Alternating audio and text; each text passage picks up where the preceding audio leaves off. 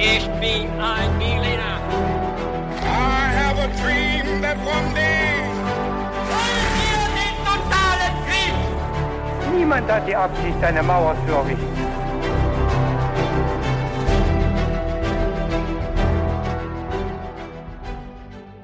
Hi und herzlich willkommen zurück bei einer weiteren Folge His2Go.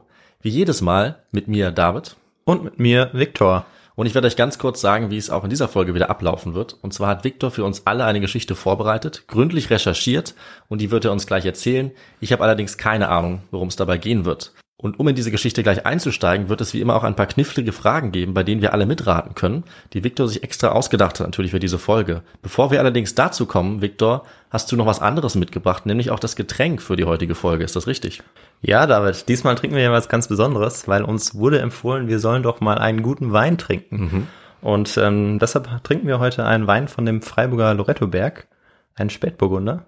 Und diesmal kann ich dich gar nicht fragen, was du trinkst, Genau. denn äh, ja, wir trinken ja das Gleiche. So ist es. Ich hab, bin absolut kein Weinkenner, aber wir lassen uns den jetzt mal schmecken. Und ich würde sagen, wir steigen jetzt auch einfach direkt ein in die Folge. Ja, richtig, dann legen wir auch los. Grausam, machtbesessen, größenwahnsinnig. So beschreiben uns die römischen Geschichtsschreiber Mithridates den Sechsten, Eupator und Dionysos, letzter Verteidiger der hellenistischen Welt. Doch wer war der König wirklich, dessen Legende den 14-jährigen Mozart zu seiner ersten Oper inspirierte? Und wie kam Mithridates zu seinem Ruf, der ihn bis heute verfolgt? Diese und viele weiteren Fragen werden wir heute in der Folge nachgehen. Und Fragen ist auch das Stichwort, denn wir kommen jetzt auch gleich zu diesen Fragen. Da freue ich mich. Und es werden drei sein, wie eigentlich meistens. Und die erste Frage lautet, David, wo lag das Königreich Pontos? Ist das A in der heutigen Ukraine, B im heutigen Syrien oder C in der heutigen Türkei? Äh, ich bin mir nicht ganz sicher, aber ich habe den Namen schon mal gehört. Ich hatte eher so Richtung Griechenland gedacht. Deswegen würde ich sagen, Türkei ist am nächsten dran. Also nehme ich das einfach mal. Mhm. Dann kommen wir zur zweiten Frage. Auf welche grausame Weise richtete Mithridates den römischen Prokonsul Manius Aquilius hin? Er ließ ihn vierteilen. B. Er ließ flüssiges Gold in seine Kehle gießen. Oder C. Er wurde an ein Pferd gebunden und durch die Arena gezogen, bis er starb. Hm. Klingt nach einer äh, sehr spannenden Anekdote oder auch schrecklichen Anekdote. Und ähm, da rate ich einfach mal B, das mit dem flüssigen Gold. Mhm. Hast du da schon eine Vorahnung oder rätst du da jetzt einfach? Äh, ich meine, ich habe schon mal davon gehört, also dass, dass es eine Geschichte gibt, in der das passiert. Muss natürlich jetzt nicht die sein, die du äh, jetzt erzählen wirst, aber ich, ich habe schon mal irgendwo mitbekommen, dass sowas passiert ist mit dem flüssigen Gold. Deswegen habe ich mich jetzt dafür entschieden. Aber die anderen beiden Möglichkeiten sind natürlich absolut denkbar auch. Also ich weiß es nicht so genau.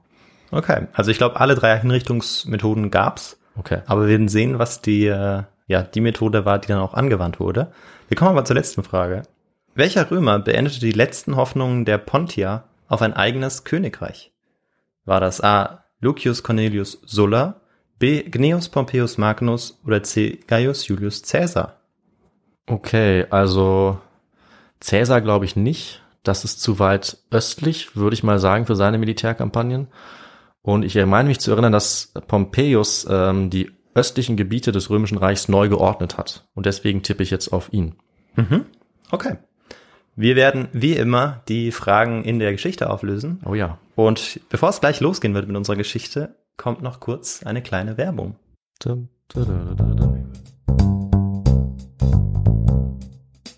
Also, Viktor, bei all den Themenideen, die wir immer ansammeln, jetzt für den Podcast, gehe ich trotzdem immer regelmäßig auf Themensuche, weil ich einfach immer eine Inspiration brauche, also irgendwas, was mich richtig packt. Und eine der besten Inspirationsquellen, natürlich außer den tollen Themenvorschlägen von unseren Zuhörerinnen und Zuhörern, das ist für mich eigentlich ein Geschichtsmagazin oder gleich mehrere Geschichtsmagazine. Da ist eigentlich immer was Spannendes drin. Die Sache ist nur, dass ich natürlich nicht auf alle Magazine immer Zugriff habe und dass es auch ein bisschen nervig ist, das alles dann einzeln zu durchsuchen. Ich weiß nicht, wie es bei dir ist, ob du das kennst oder wie es dir damit geht. Also nutzt du auch Magazine zur Suche?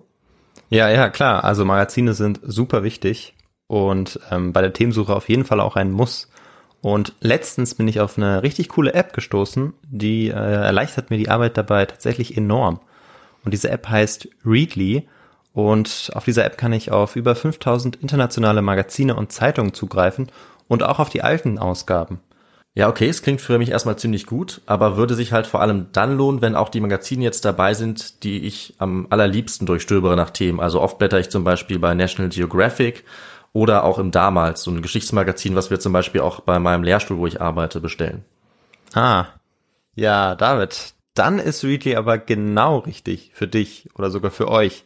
Da gibt's nämlich unter anderem diese beiden Magazine, aber es gibt auch ganz viele andere Magazine aus anderen Bereichen der Wissenschaft. Und es gibt auch ganz verschiedene Zeitungen, wie zum Beispiel den Guardian, wenn man mal was auf Englisch lesen will. Für 9,99 Euro bekommt man bereits fünf Zugänge, für Freunde und Familie auch zum Beispiel. Und was ich immer gut finde, ist, dass es auch sehr flexibel ist und man es tatsächlich jederzeit monatlich kündigen kann. Das hört sich tatsächlich nach einem sehr guten Deal an, würde ich sagen. Ja, David, aber es wird noch besser. Für dich und für alle, die zuhören, gibt es Readly sogar für 1,99 Euro und das für zwei Monate. Dafür geht ihr einfach auf den Link de.readly.com slash his2go. Das steht auch so in den Show Notes. Da klickt man einfach drauf und da kann man sich dann diesen Deal schnappen.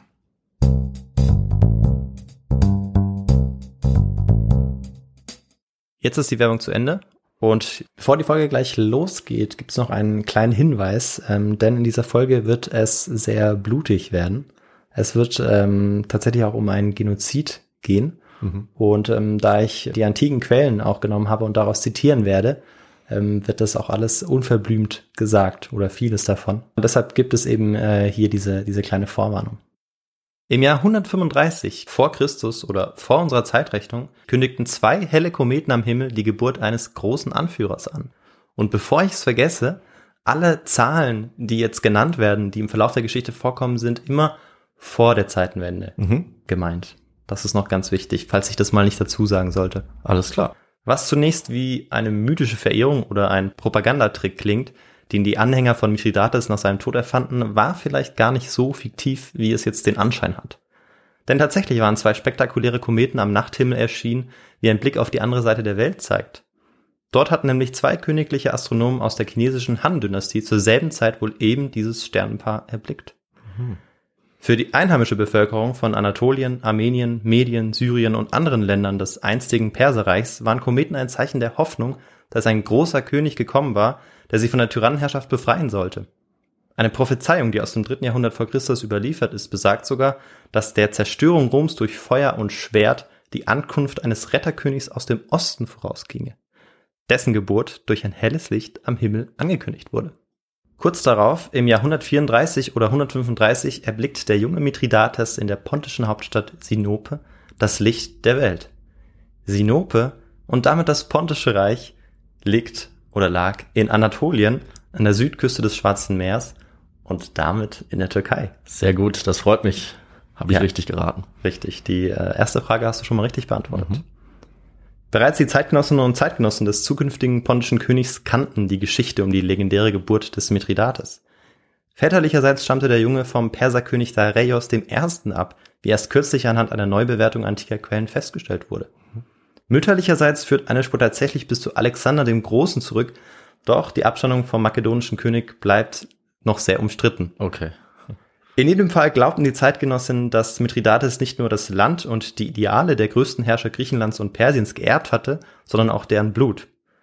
Und damit lagen sie ja neueren Forschungen entsprechend gar nicht so falsch. Mhm.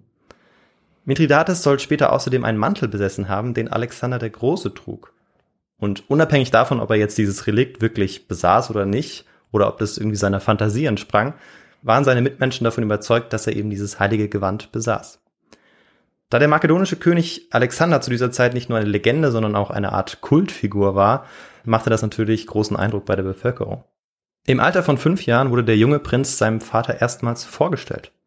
Also sehr spät. Ja. Zuvor lebte er mit seiner Mutter, der Königin Laodike und den Konkubinen und anderen Kindern des Königs im Harem in Sinope, der Hauptstadt des Königreichs Pontos. Und kannst du dir vorstellen, David, vielleicht, warum er erst zu spät seinem Vater vorgestellt wurde? Ähm, ich könnte mir vorstellen, dass er nicht der einzige Sohn war und es vielleicht einen anderen Anwärter oder einen anderen Prinz gab, der dann vielleicht gestorben ist. Mhm. In dem Fall war es tatsächlich sein ältester Sohn. Mhm. Aber es war so, dass der König vor dem Schmerz bewahrt werden sollte, den der Tod seines Kindes in ihm verursachen würde. Mhm. Die Kindersterblichkeit war ja zu dieser Zeit ähm, ja noch viel höher als heute. Ja.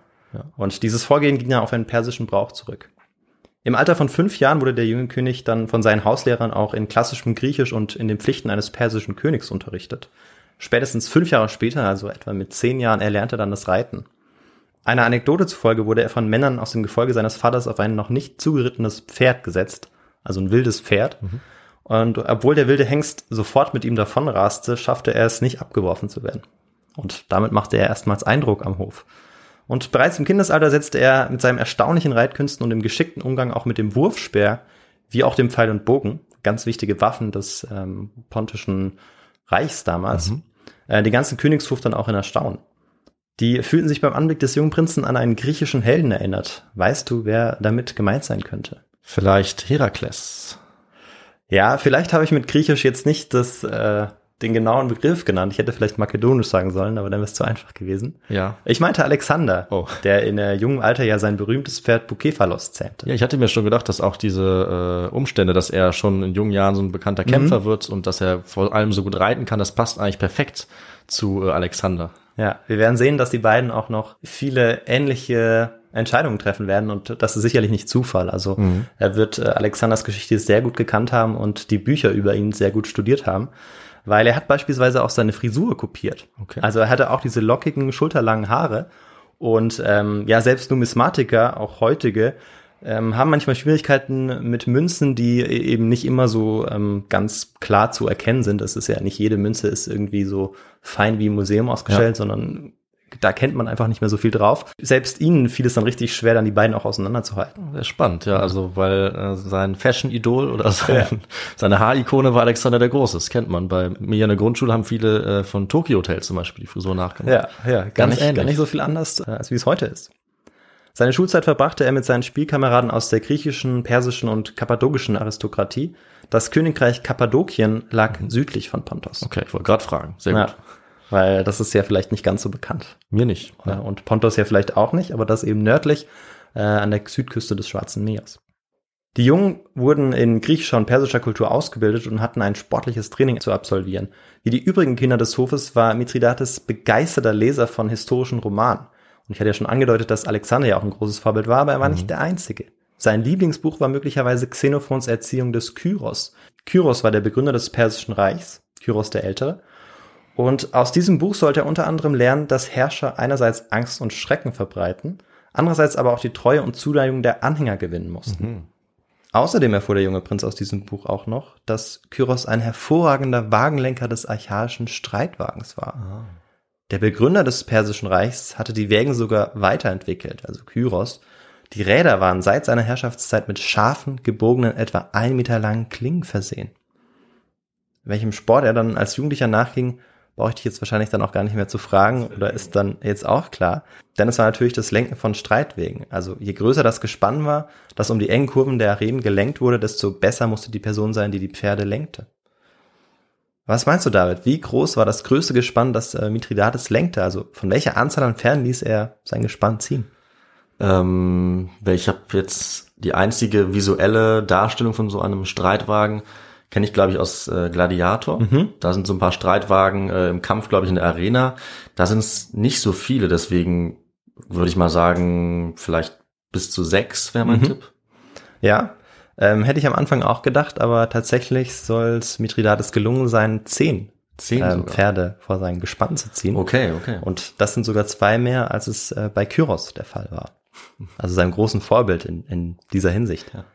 Ansonsten wissen wir nicht so viel über seine Kindheit. Die Geschichtsschreiber des Altertums berichten uns einerseits über die außerordentliche Größe, Kraft und Zähigkeit des jungen Prinzen, andererseits aber auch, dass er äußerst gebildet war, 20 Sprachen sprechen konnte und ein äußerst begabter Toxikologe war. Ah, okay, das heißt, mit Giften hat er sich besonders gut ausgekannt. Ja, richtig, David, genau. Äh, es wird tatsächlich auch um Gifte gehen. Und ähm, was es damit auf sich hat, also wie es überhaupt dazu kommen kann, dass ein späterer König, wie wir ja schon wissen seit dem Einstieg, Toxikologe wurde. Ja. Mithridates war von persischen und griechischen sogenannten Wurzelschneidern in der Kräutermedizin ausgebildet worden. Sein eigener Großvater hatte eine Pflanze entdeckt, die Phanakeion genannt wurde und als Universalheilmittel galt. Wenn man so möchte, lag es also in seinem Blut, sich mit der Naturwissenschaft und der Medizin auseinanderzusetzen. Seine Leidenschaft galt dabei ganz eindeutig den Giften.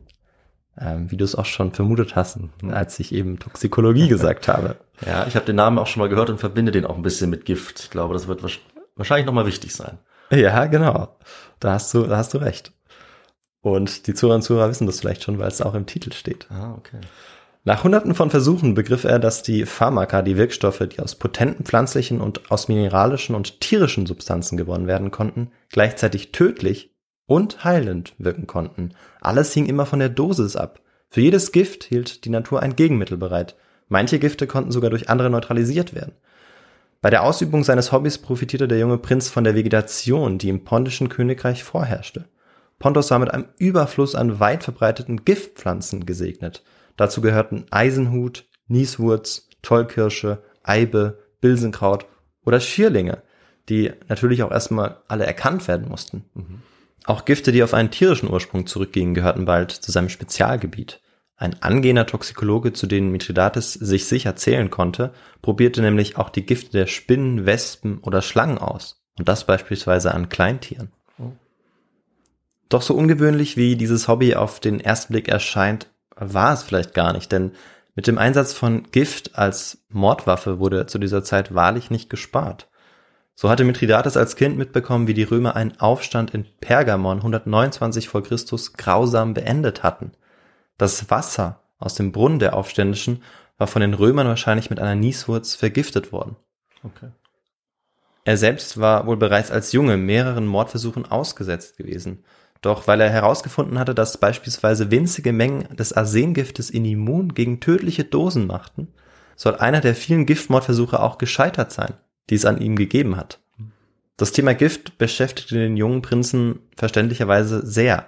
Neben diesem höchst ungewöhnlichen Hobby sammelte er aber auch einfach gerne Steine, also Kristalle und Minerale. Feinde im Inneren des Palastes, die sich durch die Beseitigung des jungen Prinzen einen größeren Einfluss auf die politischen Geschicke des Landes erhofften, versuchten auch mehrfach Reitunfälle zu arrangieren, indem sie ihn beispielsweise auf ein wildes Pferd setzten.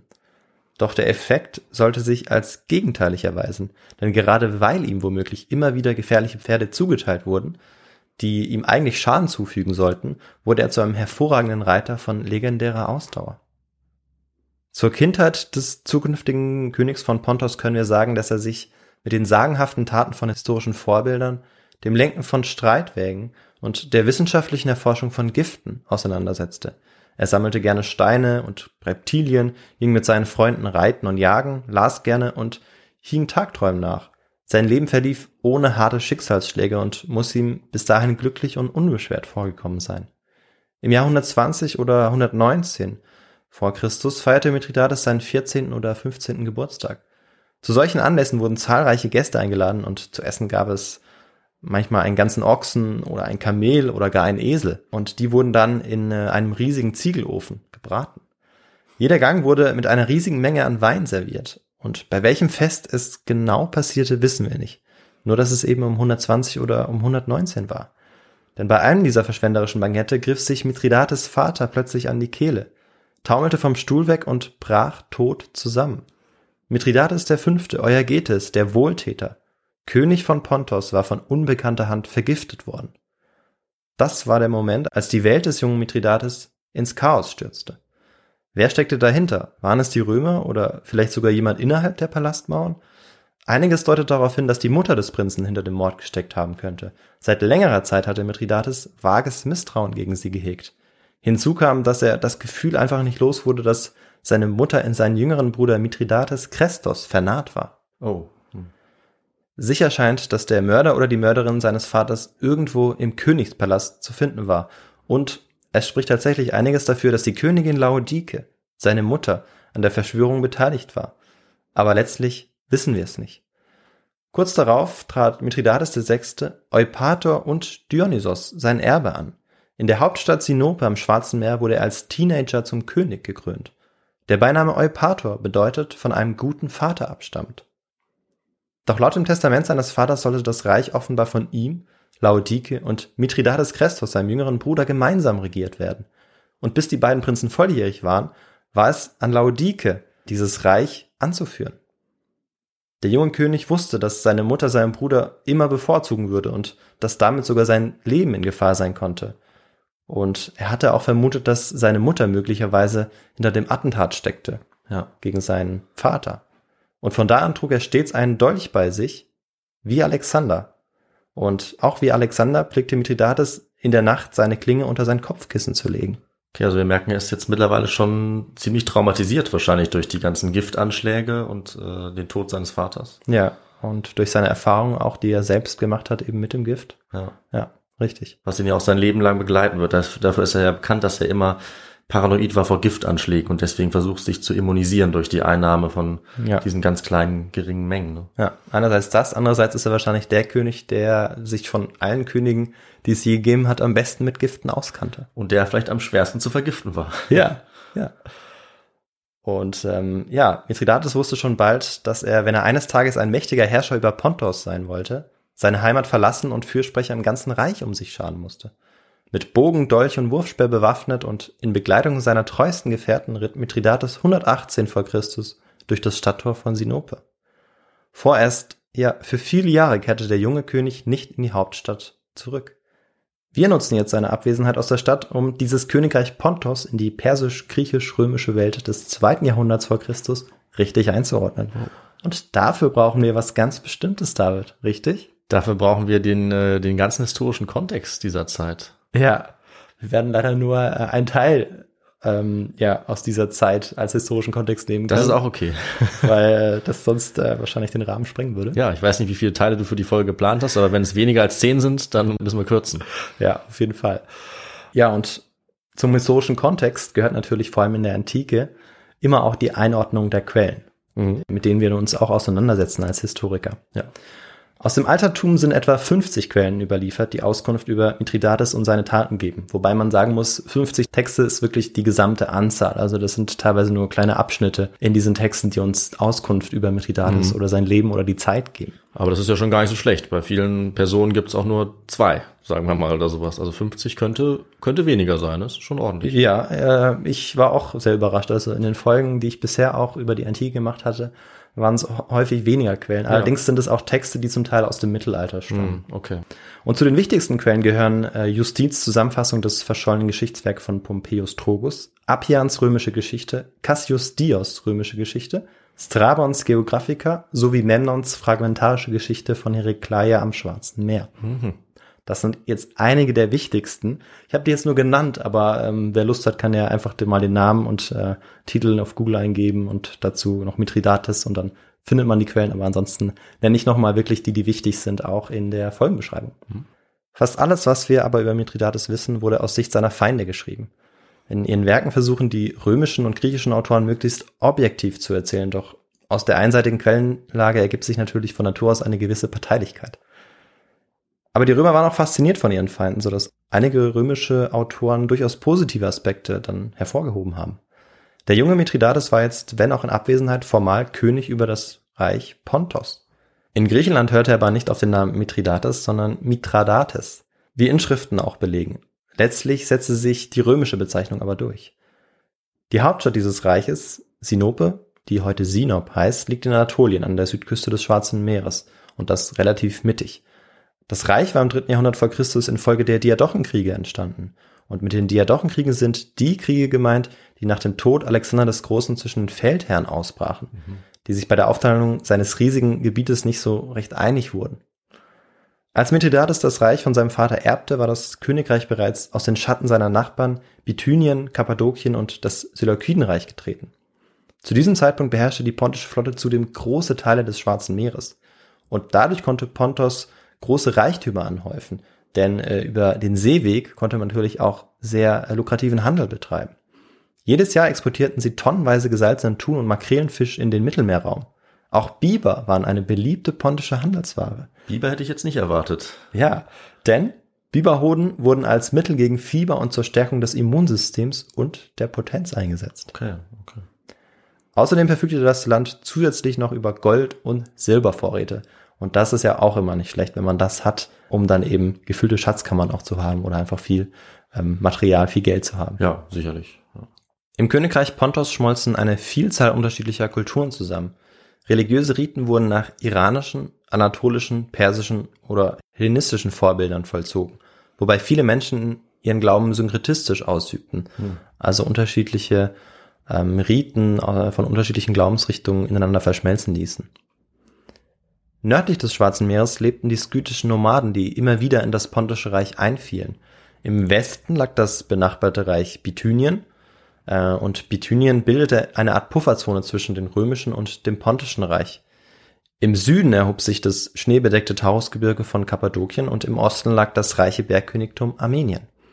Das römische Reich im Westen, das der Legende nach um 753 v. Chr. gegründet worden war, war im Verlauf des zweiten Jahrhunderts v. Chr.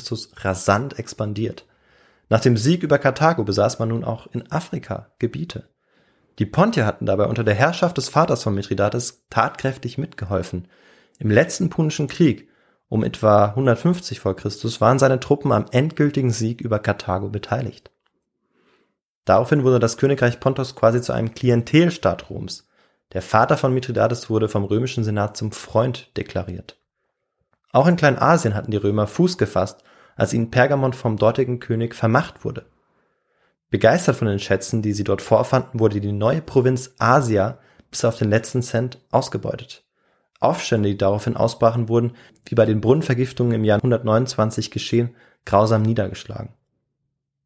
Und dieses Gebiet Pergamon, ähm, beziehungsweise dann ab jetzt die Provinz Asia um 100 vor Christus, die lag ähm, im Südwesten von Kleinasien, mhm. ähm, im Mittelmeer. Da die Steuern aus der neuen Provinz Asia bereits den Großteil der römischen Staatseinkünfte überhaupt ausmachten, waren die Römer stellvertretend durch die Publicani, die Steuerpächter aus Italien, erpicht darauf, Investitionen, die sie tätigten, mit Brutalität einzutreiben. Als Kind kannte Mithridates die wichtigen Familien Roms, die Julia, Cornelia, Licinia, Aquilia und ganz viele andere. Auch wenn Rom bei weitem noch nicht seine größte Ausdehnung erreicht hatte, war sich Mithridates von klein auf bewusst, dass Rom eines Tages sein gefährlichster Feind werden würde. Nur zu gut wussten die Länder im Osten, die von den alten griechischen und persischen Kulturen geprägt waren, dass Rom sich in der Geschichte schon häufiger gegen seine Verbündeten gewandt hatte. Mhm. Eigentlich gab es nur zwei Optionen. Entweder man unterwarf sich und wurde ein Freund Roms, oder man ging voll auf Konfrontation. Für einen Retterprinzen, der zu mythischem Ruhm bestimmt war, war nur eine von beiden ehrenhaft. Als Nachkomme Alexander des Großen und Spross des persischen Königsgeschlechts verstand Mithridates es als seine Pflicht, den gesamten Osten gegen die Herrschaft der Römer zu verteidigen.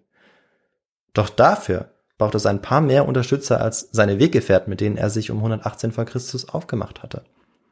Glücklicherweise hatte sein Vater viele Freunde im pontischen Lager, so dass Mithridates in den Nachbarstädten mit offenen Armen empfangen wurde und auch viele Fürsprecher fand. Mithridates wusste, dass er ohne die Unterstützung der Feldherren des Militärs keine Chance hatte, erfolgreich in die Hauptstadt zurückzukehren, wo er eigentlich in seinem Namen seine Mutter regierte, obwohl ja. er ja noch der König war oder der König ist. Mit seinen Gefährten machte sich Mithridates in die alte Siedlung Amasea im Südosten von Sinope auf. Dort angekommen besuchte er die fünf kunstvollen Grabstätten, die in den Steilhängen hoch über dem Fluss gehauen worden waren, wie es nach einem uralten iranischen und anatolischen Bestattungsritus auch Brauch war. Noch heute sind Überreste in Amasya zu bestaunen. Ein Bild hierzu werden wir auch auf Instagram posten und man kann dann auch über die Website auf diese Bilder zugreifen. Und ähm, das sind eben, da sieht man eben diese, diese Grabstätten der ähm, alten pontischen Könige. Ah, okay. Und David, was meinst du, warum hat er diese Reise unternommen in diese Stadt? Weil so ganz zum Spaß hat er das natürlich nicht gemacht. Ja, also wenn du sagst, ähm, dass dort seine Vorfahren bestattet sind, also die, die alten Könige, da hat es natürlich einen hohen symbolischen Wert, denke ich mal, in so eine Stadt zu reisen. Und äh, wahrscheinlich hat er das genutzt, um seinen Anspruch zu verdeutlichen auf den Thron, denke ich mal, um sich in diese, in diese Reihe der Vorfahren zu stellen. Ja, vollkommen richtig. Also ähm, es ging wirklich darum, auch die Kontinuität der königlichen Linie dann demonstrativ zur Schau zu stellen und dadurch auch die Loyalität des pontischen Heeres gewinnen zu können. Ähm, denn das war natürlich ganz entscheidend, dass man eben zeigte, dass man der rechtmäßige König ist ja. und sich eben ja in dieser Aufstellung eben selbst auch sieht. Ja. Die jungen Männer um Mithridates genossen aber auch die Freiheit. Also sie jagten, suchten das Abenteuer und nahmen vor allem sehr früh, sehr schnell äh, mit vielen Menschen Kontakt auf. Bald schon hatten sie dann so viele Freunde im Königreich Pontos, dass es ihnen auch möglich war, ein eigenes Nachrichtennetz aufzubauen. Und dadurch erfuhren sie, dass römische Sklavenhändler und Steuereintreiber den Westen Anatoliens finanziell immer weiter aufsaugten. Außerdem kam Mithridates zu Ohren, dass seine Mutter mit Rom kollaborierte und unter ihrer Regentschaft einige Gebiete verloren gegangen waren. Die Zeit war also gekommen, in die Hauptstadt des Reiches zurückzukehren, um das Reich nicht weiter verfallen zu lassen. Im Jahr 115 oder 114 ritt er als selbstbewusster junger Mann, der nach und nach das Vertrauen der Kommandanten gewonnen hatte, durch das Haupttor zurück in die Stadt Sinope. In antiken Quellen heißt es dazu lediglich, dass er sich nach seiner Rückkehr auf den Thron gesetzt habe. Inwiefern ihm seine Mutter und sein jüngerer Bruder dabei Widerstand leisteten, bleibt uns eigentlich verborgen. Wir wissen aber, dass seine Mutter und sein jüngerer Bruder kurz darauf starben. Oh. In einigen antiken Quellen wird vermutet, dass er seine Mutter und seinen Bruder vergiftet habe. Sicher wissen wir das nicht, aber die Vermutung liegt sehr nah. Ja, das klingt schon sehr verdächtig, dass sie genau in dem Moment sterben, wo er wiederkommt. Hm. Aber Ja. klar, wenn der Beweis fehlt, dann können wir es nur stark vermuten. Ja, richtig.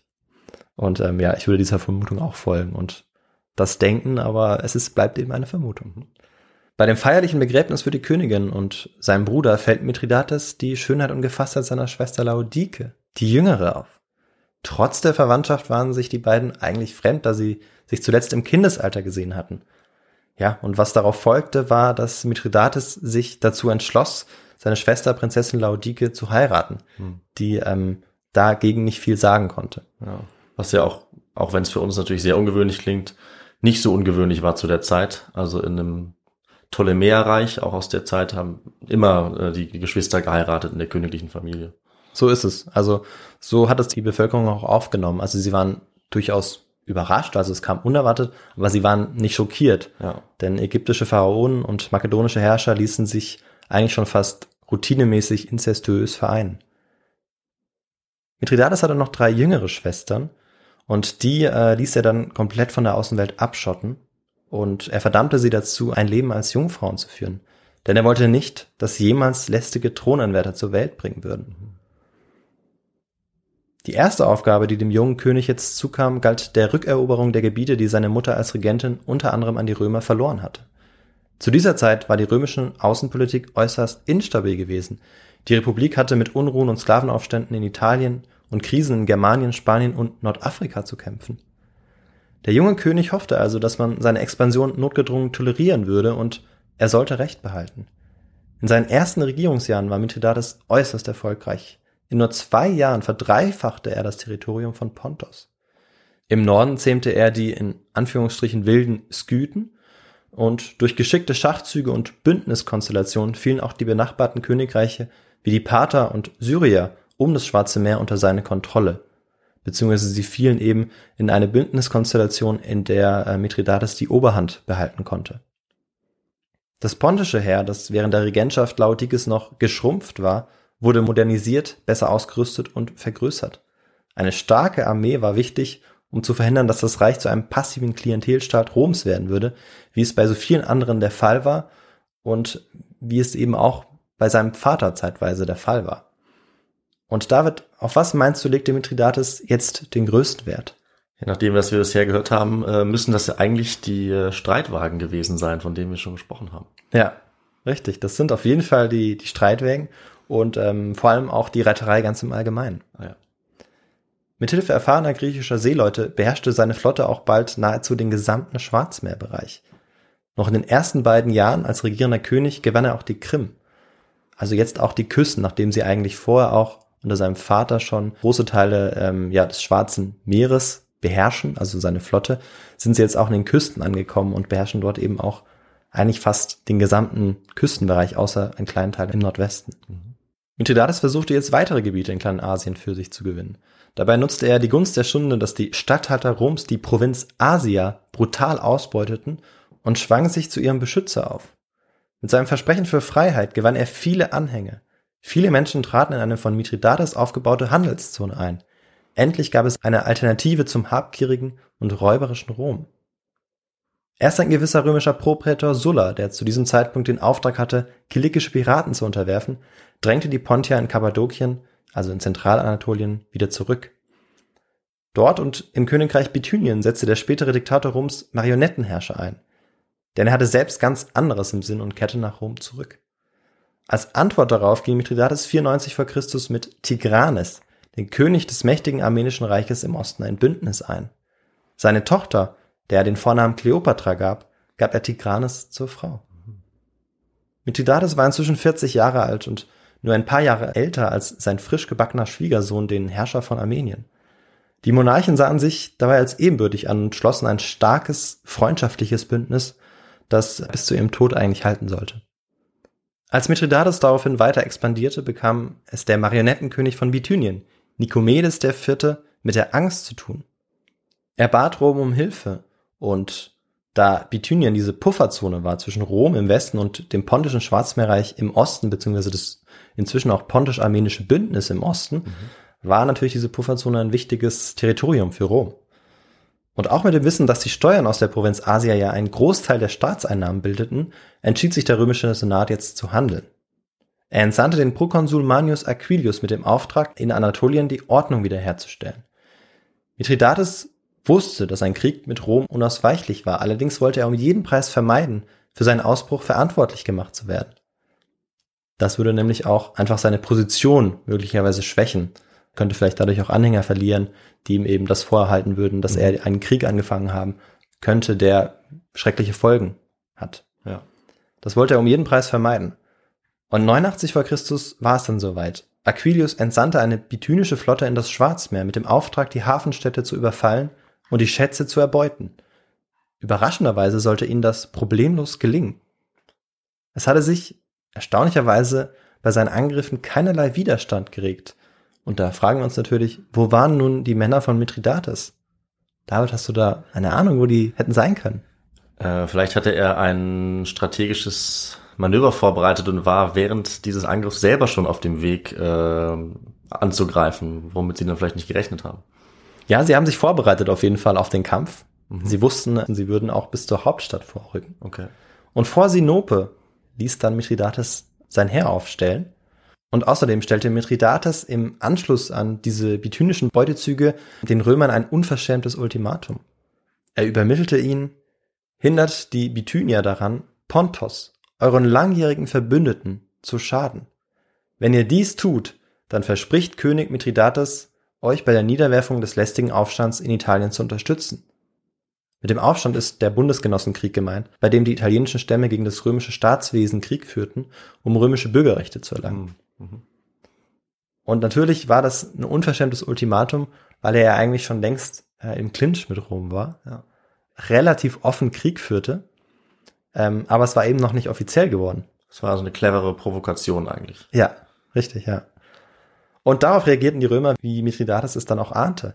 Aquilius gab seinem Marionettenkönig von Bithynien den Befehl zur Invasion von Pontos.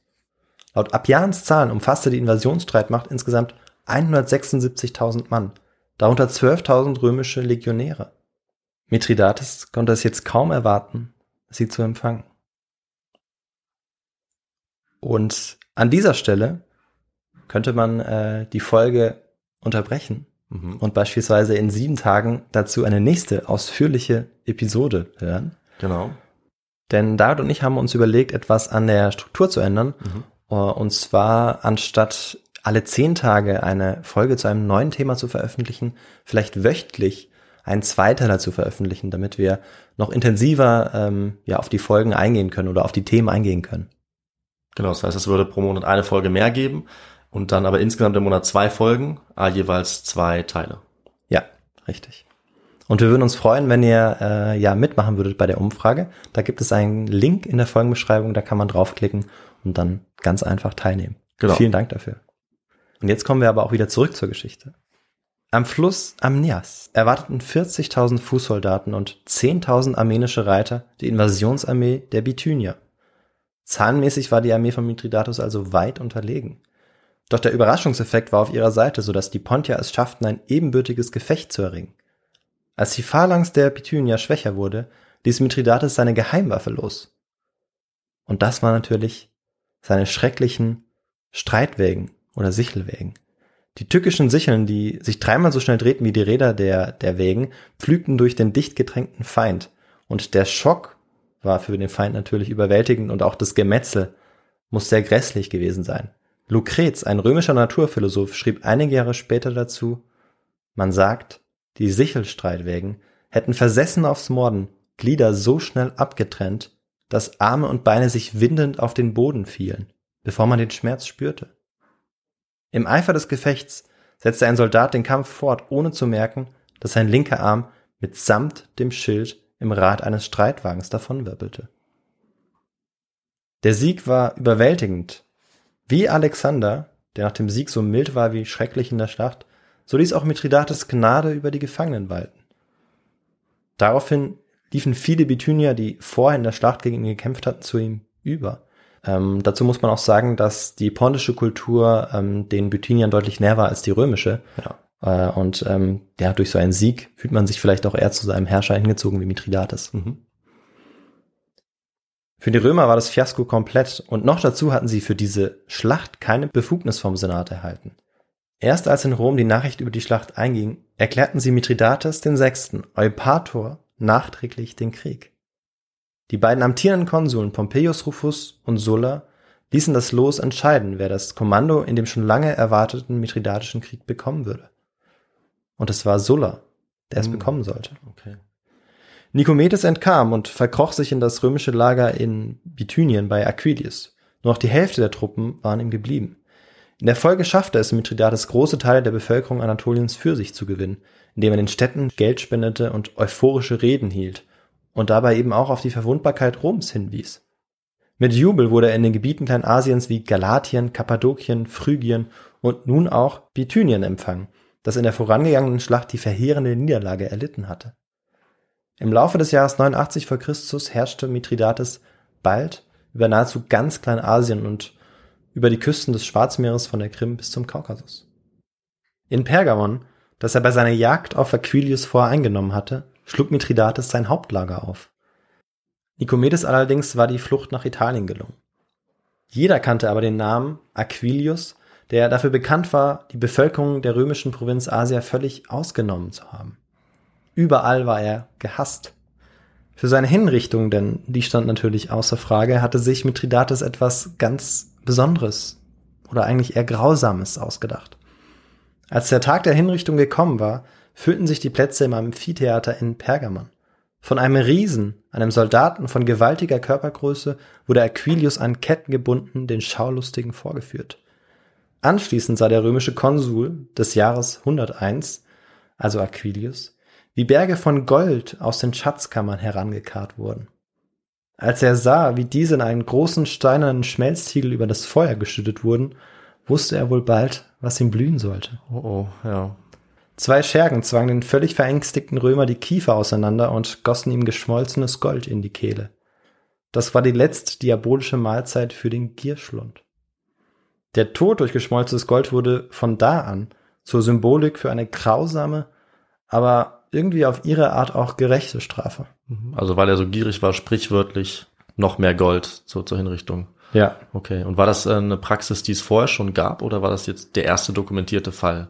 Ähm, das ist eine ganz interessante Frage. Vielleicht äh, können da auch Zuhörerinnen und Zuhörer recherchieren, aber ich glaube, dass es tatsächlich der erste Fall war mhm. und von da an ja auch immer wieder dann auch praktiziert wurde und darauf rekurriert wurde, weil okay. man eben über die antiken Quellen eben davon weiß, ja. dass das so genau passiert also ist. Also es ist kein Mythos. Ich war mir jetzt zum Beispiel nicht sicher, sondern es ist tatsächlich real, diese, diese Hinrichtung. Ja. Okay. Ja. Für seine weiteren Kriegsplanungen begab er sich jetzt in die Stadt Ephesos.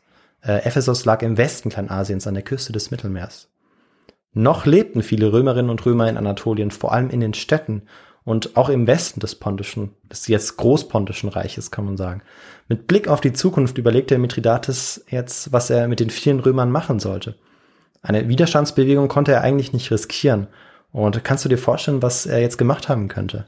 Langsam habe ich das Gefühl, dass es nichts Gutes mehr sein kann eigentlich. Ähm, also ich traue dem Mithridates jetzt eigentlich das Schlimmste zu. Also ja, vielleicht wollte er sie vertreiben. Ja, ähm, also vertreiben äh, wäre wahrscheinlich für viele der Römerinnen und Römer äh, besser gewesen, wenn das oh, okay. Vertreiben hinaus besser sogar noch. gelaufen wäre. Denn im Jahr 88 vor Christus äh, wurde die grausame Hinrichtung des meistgasten Römers durch Mithridates bald von einem viel grässlicheren Ereignis überschattet. An einem bestimmten Tag des folgenden Monats sollten alle römischen Männer, Frauen und Kinder auf ihrem Territorium getötet werden. Die sogenannte Vesper von Ephesos wurde vorbereitet. Mithridates instruierte die Verwalter seiner Provinzen über seinen Plan. Strengste Geheimhaltung war für seine Durchführung von wichtigster Bedeutung, und wer versuchte, die Römer zu warnen, wurde hingerichtet. Als der Stichtag angebrochen war, begann die Hetzjagd, an der sich Menschen aus allen Klassen und ethnischen Gruppen beteiligten. Denn Sklaven, die ihre Herren töteten, wurde die Freiheit gegeben, Denunzianten die Hälfte der Schulden erlassen. Römische Frauen, Männer und Kinder flüchteten in die Tempel. Doch niemand konnte dem Schrecken entgehen. Der Historiker Appian hat Szenen von unvorstellbarer Grausamkeit überliefert. In Ephesos wurden Schutzsuchende aus den Tempeln gezerrt und niedergemetzelt. In Pergamon umschlangen die Flüchtigen die Standbilder der Götter, Kinder, Mütter und Väter flehten um Gnade, doch sie wurden mit Pfeilen getötet. In Adramytion ertränkte man die Flüchtenden im Meer. In Kaunos wurden erst die Kinder vor den Augen ihrer Eltern, dann die Frauen vor ihren Männern ermordet. Die Leichen wurden den Hunden und Krähen zum Fraß vorgeworfen. Wer die ermordeten Römerinnen und Römer begrub, musste damit rechnen, selbst hingerichtet zu werden. Die moderne Geschichtswissenschaft stimmt mit den antiken Quellen überein, dass praktisch die ganze römische und italienische Bevölkerung der Provinz Asia umgebracht wurde. 80 bis 150.000 Menschen starben. Selbst wenn diese Zahl aus den antiken Quellen ähm, ein wenig übertrieben gewesen wäre, ähm, waren es trotzdem eine unfassbare Anzahl an Menschen, die äh, dieser Tat zum Opfer fielen. Wenn du jetzt Tat sagst, äh, würde ich mich auch fragen, bei der Größenordnung und weil es ja auch gegen eine bestimmte Gruppe gerichtet ist, äh, sprechen auch manche Forscherinnen und Forscher von Genozid oder gibt es, äh, gibt es die Debatte, ob dieses, ob dieser Begriff da passt, ob es sich um einen Völkermord handelt? Ja, äh, es ist eine wunderbare Überleitung äh, auf den nächsten Punkt, den ich ansprechen wollte. Okay. Denn äh, tatsächlich ist das äh, so der Fall. Das Blutbad, das Mithridates 88 vor Christus anrichtete, ähm, also die Tötung der gesamten römischen Bevölkerung, und dabei wurde tatsächlich auch auf die Sprache geachtet, also wenn die Bevölkerung ähm, oder die Menschen Latein sprachen oder eben äh, den pontischen Dialekt mhm. ähm, falsch aussprachen, so dass man eben darauf zurückführen konnte, dass sie aus äh, Rom oder aus äh, Italien kamen, dann wurden sie getötet und deshalb kann man das auch als Völkermord bezeichnen, auf jeden Fall. Ja. Denn äh, wie ein Historiker schreibt, das Massaker von 88 vor Christus sieht eindeutig wie Terrorismus, Völkermord und ein Verbrechen gegen die Menschlichkeit aus. Weshalb Mithridates so außerordentlich grausam handelte, können wir eigentlich heute nicht so genau sagen und nur Vermutungen einstellen. Sicher war der Krieg mit Rom obwohl ähm, die Schatzkammern von Pontos äh, ja sehr reich gefüllt waren, wahrscheinlich nicht ganz so günstig und deshalb war wahrscheinlich auch nicht mehr so viel Geld übrig. Ähm, und jetzt konnte man eben dadurch, dass man ähm, diese vielen Römerinnen und Römer umbrachte, ihr eingezogenes Vermögen dann auch äh, behalten und damit wieder die Kriegskassen auffüllen. Mhm, also Mord aus niedrigsten Motiven dann. Also. Auch, sicherlich auch, ja. Also eigentlich nur. Also wenn man so mordet, dann ähm, ist es schwierig. Äh, ja. ja. Andere Motive als niedrige zu finden. Ja, das stimmt. Da, womit es ja auch äh, dann Mord ist. Dafür, ja. Das ist ja eine der, äh, der Gründe auch, warum man von Mord spricht. Richtig, ja, richtig. Und auf der anderen Seite könnte ich mir vorstellen, dass es vielleicht natürlich auch eine Rolle spielt, Rom dann abzuschrecken. Durch so eine schreckliche Tat, vielleicht ja. im, im weiteren Konflikt. Ja, und man muss eben aber auch gegenüberstellen, ähm, dass, was es natürlich diese Tat nicht entschuldigt, dass die gesamte Bevölkerung auch eine gewaltige Wut gegenüber den Publikani oder äh, den Römern dann auch ganz im Allgemeinen aufgestaut hatte, weil mhm. sie ja so ausgenommen wurden, ähm, wirklich bis, bis auf den letzten Cent, würde man ja. heute sagen. Ähm, und deshalb waren viele Menschen auch einfach auf Rache aus. Politisch setzte Mithridates damit, wie du es schon gesagt hast, ähm, wenn er eben auch auf grausame Art und Weise ein deutliches Zeichen im Kampf gegen die, gegen die Großmacht Rom. Und der Teil der Bevölkerung, der bis dahin geglaubt hatte, ja, Rom ist eigentlich nicht zu besiegen ähm, oder wir haben eh keine Chance, dieser Teil, der, ähm, der schloss sich eben jetzt auch Mithridates an, weil sie sahen, zu, zu was er fähig war. Mhm. Gegen Rom. Und mit großer Unterstützung marschierte das Heer von Mithridates jetzt nach Griechenland und befreite das griechische Festland von der römischen Herrschaft. Mithridates hatte sich jetzt zum Verteidiger des Ostens aufgeschwungen. Doch Sulla, der 88 vor Christus Konsul geworden war, beendete die mithridatischen Ambitionen jäh. Mit seinen Legionen drängte er die pontische Armee zurück. Der erste Mithridatische Krieg, der seit 89 vor Christus andauerte, wurde durch den Friedensvertrag von Dandanios beendet. Die pontische Armee musste sich den römischen Legionen geschlagen geben und Mithridates Einflussgebiet schrumpfte auf das Kerngebiet seines Königreichs, der Südküste des Schwarzen Meeres, zurück. Doch Mithridates gab nie auf. Seite an Seite mit seinem Freund und Verbündeten Tigranes, König der Armenier, kämpfte er weiter gegen die römische Übermacht. Immer wieder nutzte er Aufstände aus, die aufgrund der hohen Tributzahlungen an Rom ausbrachen, um sich erneut gegen Rom aufzulehnen. Als der Marionettenkönig Dikomedes IV. 75 oder 74 vor Christus stirbt und Bithynien an die Römer vermacht, bricht ein neuer Krieg aus, der dritte Mithridatische Krieg. Doch das Pontische Reich sollte nie wieder die einstige Größe erreichen, wenngleich es dem besten Feldherrn Roms von Sulla über Lucullus bis zu Gnaeus Pompeius dem Großen nie gelang, Mithridates zu töten oder zu fangen. Mhm. Nach drei mithridatischen Kriegen starb Mithridates 63 vor Christus auf der Krim, wohin er, nachdem er 57 Jahre lang regiert hatte, nach einem letzten Versuch des Widerstands verbannt worden war. Der Versuch, sich das Leben mit Gift zu nehmen, war gescheitert, da er durch kontrollierte Einnahmen von einer geringen Dosis des Giftes immun geworden war. Letztlich waren es seine eigenen Gefolgsleute, die ihn auf der Burg Pantikapäon im Osten der Krim ermordeten. Damit war die schwerste Bedrohung Roms seit Hannibal verbannt, fürs Erste. Für Cicero war Mithridates VI., Eupator und Dionysos gar der größte Monarch seit Alexander und der furchtbarste Gegner, den Rom je hatte. Mhm. Mithridates Erbe oder Image ist zwiespältig. Einerseits war er ein tragischer Held, der das erbarmungslose imperiale Rom bekämpfte, andererseits wurde er eine Ikone der Grausamkeit. Das Königreich Pontos wurde schließlich in das Römische Reich angegliedert und existierte dort als Doppelprovinz Bithynia et Pontos weiter. Vom Königreich Pontos sind nur noch wenig Rüberreste verblieben. Kein Reich, das in einen tödlichen Konflikt geraten war, ist wohl mehr in Vergessenheit geraten als das Königreich Pontos. 47 vor Christus versuchte der Sohn von Mithridates, Pharnakes, das Gebiet seines Vaters vom Bosporus aus zurückzuerobern. Er marschierte am Schwarzen Meer entlang in das angestammte Gebiet seines Vaters ein, in das pontische Kerngebiet. Doch in einer kurzen und brutalen Schlacht wurde er von Julius Caesar vernichtet. In einem Brief an einen Freund schrieb Caesar in selbstbewusster Lakonie, ich kam, sah und siegte. Veni, vidi, vici. Und das ist auch das Ende meiner Geschichte. Und damit ist auch die dritte Frage aufgelöst. Ja. Es handelte sich tatsächlich um Gaius Julius Caesar, obwohl er selbst nie gegen Mithridates gekämpft mhm. hat. Da lag ich völlig falsch. Ich hätte ihn nicht äh, so weit im Osten verortet, aber da habe ich wieder was gelernt. Ja. Aber deine Vermutung war richtig. Pompeius hat tatsächlich gegen Mithridates gekämpft mhm. und ähm, ihn auch besiegt, aber eben ihn nicht getötet oder gefangen, und es gab noch dieses letzte Aufbegehren. Naja, nah dran. Und äh, ja, du hast gesagt, damit ist die Folge vorbei. Also vielen Dank für diese spannende Folge. Und ich muss sagen, ich wurde echt ähm, kalt erwischt. Also ich hatte nicht erwartet, dass es so eine blutige und grausame Geschichte wird. Äh, und vielleicht äh, ein Genozid eben der Antike, über den wir geredet haben. Alles, was ich über Mithridates wusste, war diese eigentlich ganz lustige Geschichte mit dem Gift dass er nämlich selber sich so immunisiert hat, dass er sich nicht mal das Leben nehmen konnte, als er es wollte. Ah. Durch seine Paranoia, dass ja. er sich die ganze Zeit diese kleinen äh, Dosen an Gift zugeführt hat. Mehr wusste ich nicht. Hm. Ich äh, wusste nicht, was für ein grausamer und einflussreicher Herrscher er war. Ähm, also wirklich spannend und ich muss zugeben, ich hatte auch von diesem Reich noch nie gehört. Pontos äh, in dieser Region. Also eine wichtige Lücke, die ich auch schließen kann mit dieser Folge und ich kann mir vorstellen, dass das vielleicht vielen so geht, die jetzt zugehört haben. Also äh, super, super interessant.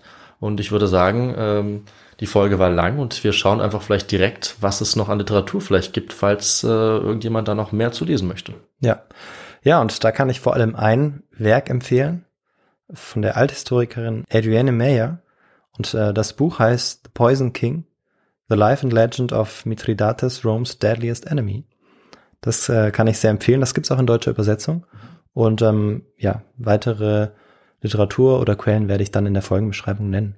Und ja, damit kommen wir dann auch schon zum letzten Teil unserer Folge und zwar dazu, wie man uns unterstützen kann. Ja, da sage ich noch mal was, darf ich auch noch mal ran. Und es gibt natürlich mittlerweile ziemlich viele Möglichkeiten, uns zu unterstützen. Zuallererst könnt ihr uns äh, hören, wo immer ihr wollt, zum Beispiel bei Spotify und Apple Podcasts, aber auch sonst überall, wo es Podcasts gibt. Ihr könnt uns da sehr gerne auch bewerten. Das hilft uns enorm. Also bei Apple Podcasts, bei Spotify profitieren wir von den Bewertungen. Das macht uns sichtbarer, hilft uns einfach. Und ihr habt natürlich auch die Möglichkeit, uns über die sozialen Medien immer zu folgen und mit uns zu interagieren. Also bei Instagram, bei Twitter oder auch bei YouTube. Dort könnt ihr uns Kommentare schreiben. Ihr könnt uns gerne Tipps, Vorschläge, Hinweise auch an unsere Mailadresse natürlich schicken. Das ist seit neuestem kontakt at his2go.de. Also wir haben unsere eigene neue E-Mail-Adresse. Die ist etwas kürzer, etwas einfacher zu merken. Und ihr habt natürlich auch die Möglichkeit, das Kontaktformular auf unserer Website zu nutzen. Auf unserer Website his2go.de gibt es auch die Möglichkeit, uns zu spenden und uns finanziell zu unterstützen. Da bekommt ihr dann auch einen Platz auf unserer berühmten Hall of Fame. Äh, und ihr habt natürlich die Möglichkeit, auch unseren Shop zu besuchen. Da könnt ihr Merchandise-Artikel, zum Beispiel eine Tasse oder einen schönen Beutel kaufen. Und äh, ja, ich würde sagen, damit ist das Wichtigste erwähnt. Ich hoffe, ich habe nichts vergessen. Ähm, und wir haben natürlich, wie gesagt, diese Umfrage gemacht äh, für euch, an der ihr gerne teilnehmen könnt. Versprochen bleibt natürlich das Konzept von His2Go so, wie ihr es kennt. Nur die Struktur wird etwas verändert, aber an den Inhalten, äh, da werden wir natürlich nichts verändern. Und wir würden gerne eure Meinung dazu wissen. Ja, jede Stimme zählt. Genau, und dann und. würde ich sagen, äh, ihr hört unsere Stimmen wieder in zehn Tagen, wenn ich mit einer neuen Folge komme, die sehr spannend wird, meiner Meinung nach. Davon bin ich überzeugt. okay, dann freue ich mich schon sehr drauf. Und das sehen wir dann in zehn Tagen. Bleibt bis dahin gesund und macht's gut. Ciao. Tschüss, macht's gut.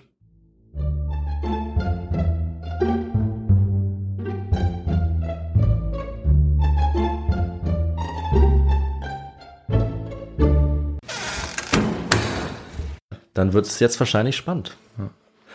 Sicherlich, ja.